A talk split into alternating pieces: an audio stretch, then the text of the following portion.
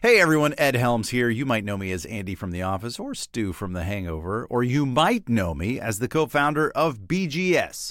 I know, I'm just as surprised as you they let me co found something. But here's the thing we're doing it again. Yeah, this time we're leaping into our other deep love, the vast and vibrant world of country music, with something we're calling Good Country. Now, this isn't just another newsletter. Think of Good Country as a place a place where you can explore, learn, and dig into all of what makes country good. Seriously, country music has so much going on these days, and it's coming from so many different, deep, and soulful places, and we're here to cover all of it, just as we've done for bluegrass and roots music at BGS for over a decade. So sign up now at goodcountrybgs.substack.com and let us bring you the many sides of country music straight to your inbox. Good country. It's a nice place to be. Hey, it's Cindy Howes from the podcast Basic Folk, where we have honest conversations with folk musicians. Check out our very special 250th episode featuring an interview and performance with Basic Folk co host Lizzie No. I feel like most women I know have an experience where they've been working and working and working to perform and to execute and to please everyone else. And then things sort of fall apart a little bit in some way or another. And partying can actually be a really important step towards getting free because it shows you where you need to fall apart and being on the dance floor like in community with mm. other women and mm-hmm. in community with queer people mm-hmm. like for me those experiences have been so important this time lizzie is on the other side of the mic talking about and performing songs from their brand new album Halfsies. Basic Folks 250th episode with Lizzie No is streaming now on the Bluegrass Situation Podcast Network. Join us there or wherever you get podcasts. From BGS, thebluegrasssituation.com, you're listening to The Shift List, where chefs talk about the music that fills their kitchens, restaurants, and recipes. I'm Chris Jacobs. The Marksman Public House in East London has been around for over 150 years, exemplifying what a pub should be cozy wood paneling, regulars that have been stopping in for decades, comforting food and quality local beer, English hospitality at its finest. Chef Tom Harris took over the place with his co founder and co chef Jon Rotheram in 2015, and perhaps their greatest achievement, aside from being named Michelin's Pub of the Year for 2017, the first time a London pub was awarded the accolade, is that they kept the historic pub a pub.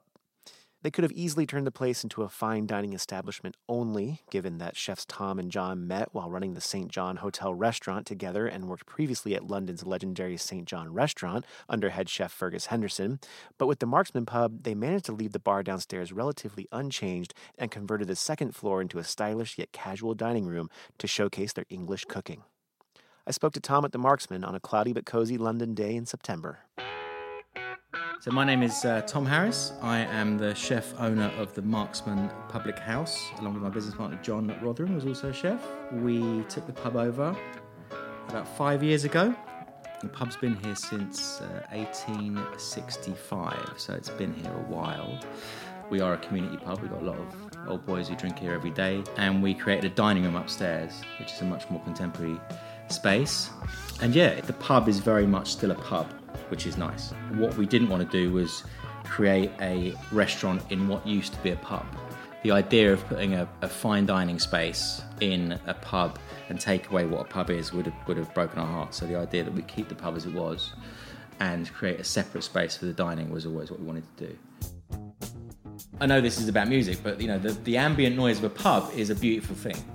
You know the idea of clinking glasses and people chatting and kind of you know pints being poured and you know, a pub is about chat, and that's kind of, that's nice. And I think what we get is a lot. You know, the music downstairs is not that loud. We're not, we're not playing drum and bass. We're not playing hard rock or anything like that. You know I mean, it's got to be soulful, and it's got you know, I'm a soul boy at heart, so I'm like something. What have we got? I mean, Johnny Hammond Smith, Shifting Gears is amazing.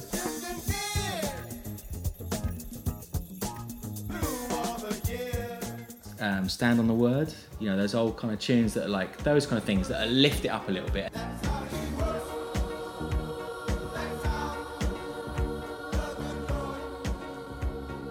Obviously music's important early on to get a good vibe going and kind of you know get people you know, raise the energy level a little bit. The, the idea is that it tonally, you know, it will be a little more chilled out. It will be kind of, you know, we might listen to a bit of Fela Kuti or put a bit of Fela Kuti on, like, you know, that kind of stuff that's nice level, nice energy.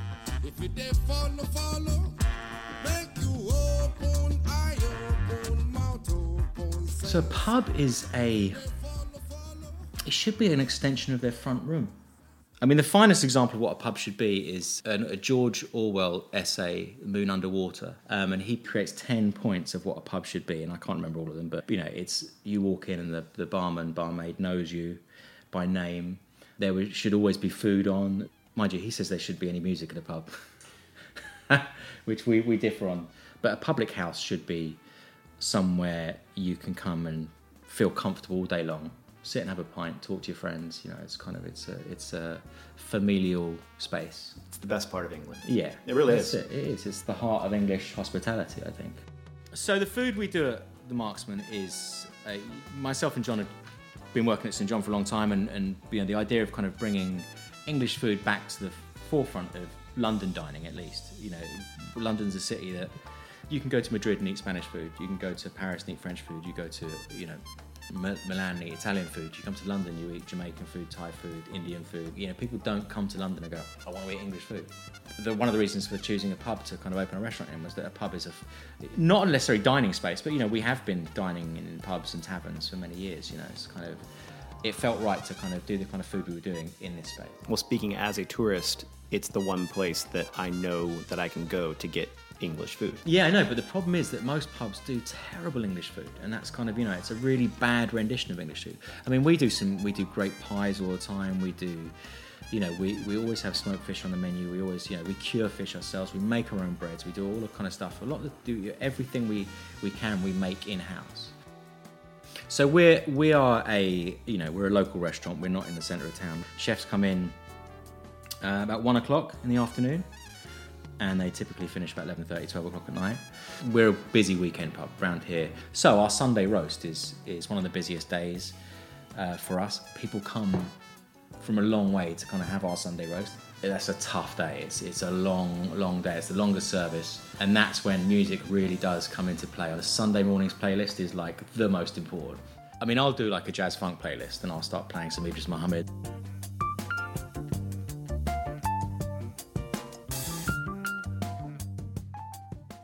Roy Ayers or something a little bit easier or whatever, but kind of you know get a good energy going. Everybody loves the sunshine. But if I play too much jazz, funk, that it will freak some of the younger chefs out a little bit, and then you can see them just getting it, it gets too much to them. So we might put on something. Um, Eddie Hazel is one, an Eddie Hazel playlist is a funkadelic playlist, you know, a Parliament playlist is like that gets people jacked up, you know.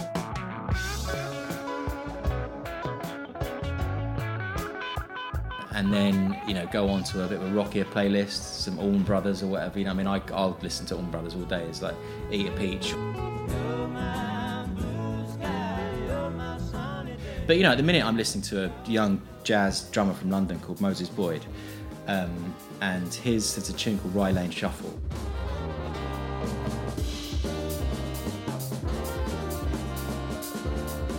Which kind of you know references, you know Tony Allen, you know, Africa funk. Just there's lots of different stuff that it kind of, but it's just musicianship is so good.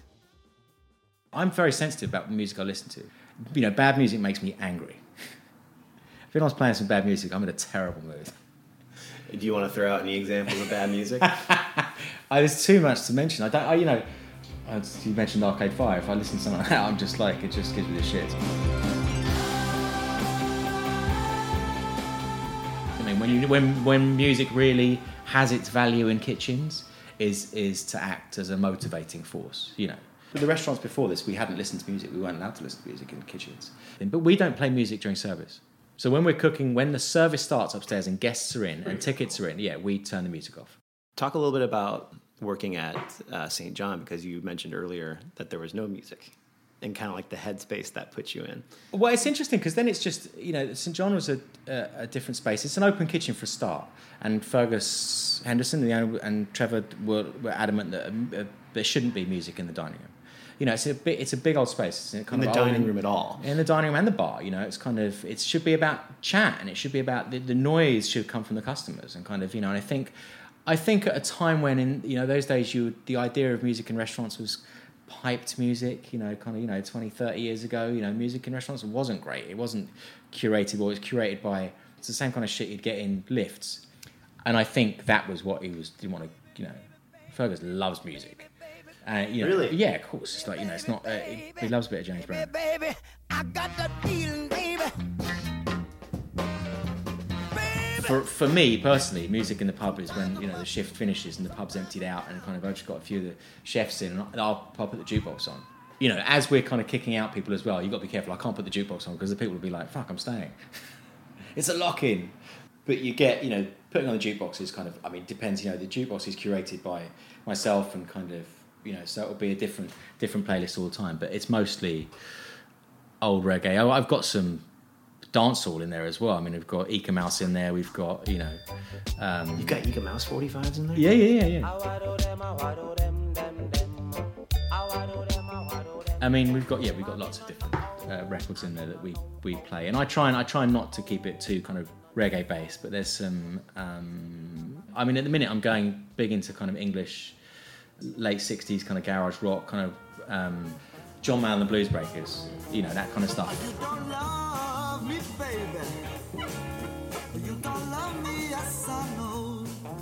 Now, the kind of first records I bought, I mean, I, the first records I bought were kind of were either the specials or Madness, English beat. I mean, like one of my favorite. I mean, the beat are like the beat, but Mirror in the Bathroom as well is just like a killer as well.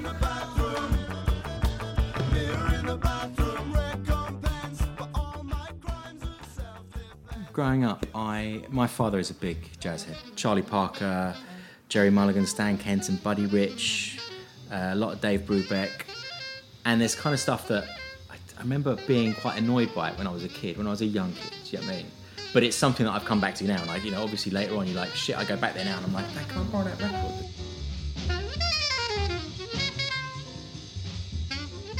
So I grew up with a lot of different stuff, and my mum, I mean, loves music as well. But you know, she's a lot of Neil Diamond and uh, Carly Simon. You know, I can still, I love Neil Diamond. my mum's name is Desi, and Desiree, which is like you know one of his great. It's just like it's like I think she thought it was written for her. Desiree, oh Desiree, there I was found by the sweet food and music, I think they are kind of tied together. They're kind of, They're both senses based. I mean, I don't know, when I describe food to other chefs or when I'm describing a cooking technique, I often use musical terms or not, you know, I, I'll say add more fat to it, it needs more bass or it needs more kind of, you know, not in a stupid way, but, you know, to describe, you know, a dressing that needs, you know, the top end needs to be taken off a little bit. You know what I mean? You have to drop the hi hat a little bit or something. You know, but there is a there is a def- distinct relationship between flavor profiles and sound. I think, and I think there's a you know in terms of describing flavor. Maybe it's just easier for me to describe music because it, it's such an important part of my life. And, and I think when you do describe that, straight away people get it. When you talk about kind of the top end and, and the bottom end of a, of a dressing or a sauce or something that's too sharp, you know, you've got too too much you know treble in it. You know, you know, bass is obviously fat. You know, and you talk about getting some, you know, some more fat into the dish to kind of to, to soften it, to kind of round it out you know, when we talk about a sauce being too one-dimensional or a flow being too one-dimensional, you know, you want to widen the kind of the soundscape of it. You know, you kind of make it a bit wider. You know, it's kind of, and we, you know, we talk about compression in music. It's kind of the same thing with with flavour profiles as well. There's a symbiosis between it between the two. I think that kind of works really well, especially with young chefs who you know instinctively grow up with music or know what it is. It's a language. It's a common language. You know, I think definitely. Thanks to Chef Tom Harris. Be sure to stop in at the Marksman Pub for a pint next time you find yourself in East London. The food's not bad either. You can also head over to thebluegrasssituation.com for a link to Tom's shift list, including all the music you heard on this episode and more, or stream it on Spotify by subscribing to BGS's playlist. The Shift List is produced by me, Chris Jacobs, based on an article by the same name created by Nevin Martell, originally published over at BGS.com. Our executive producer is Amy Reitnouer, with help as always from the entire BGS team, including associate editor Justin Hiltner, managing editor Craig Shelburne, marketing guru Joseph Klingel, and all the amazing writers and contributors that make BGS the best source for roots culture redefined. Theme music by Jamie Drake. Check her out at jamiedrakemusic.com. If you love The Shift List, please leave us a review or rating over at itunes.com slash The Shift List. And also be sure to check out BGS's ever-growing collection of podcasts up right now at bluegrasssituation.com. The Shift List is a part of the BGS Podcast Network. I'm Chris Jacobs. Thanks for listening.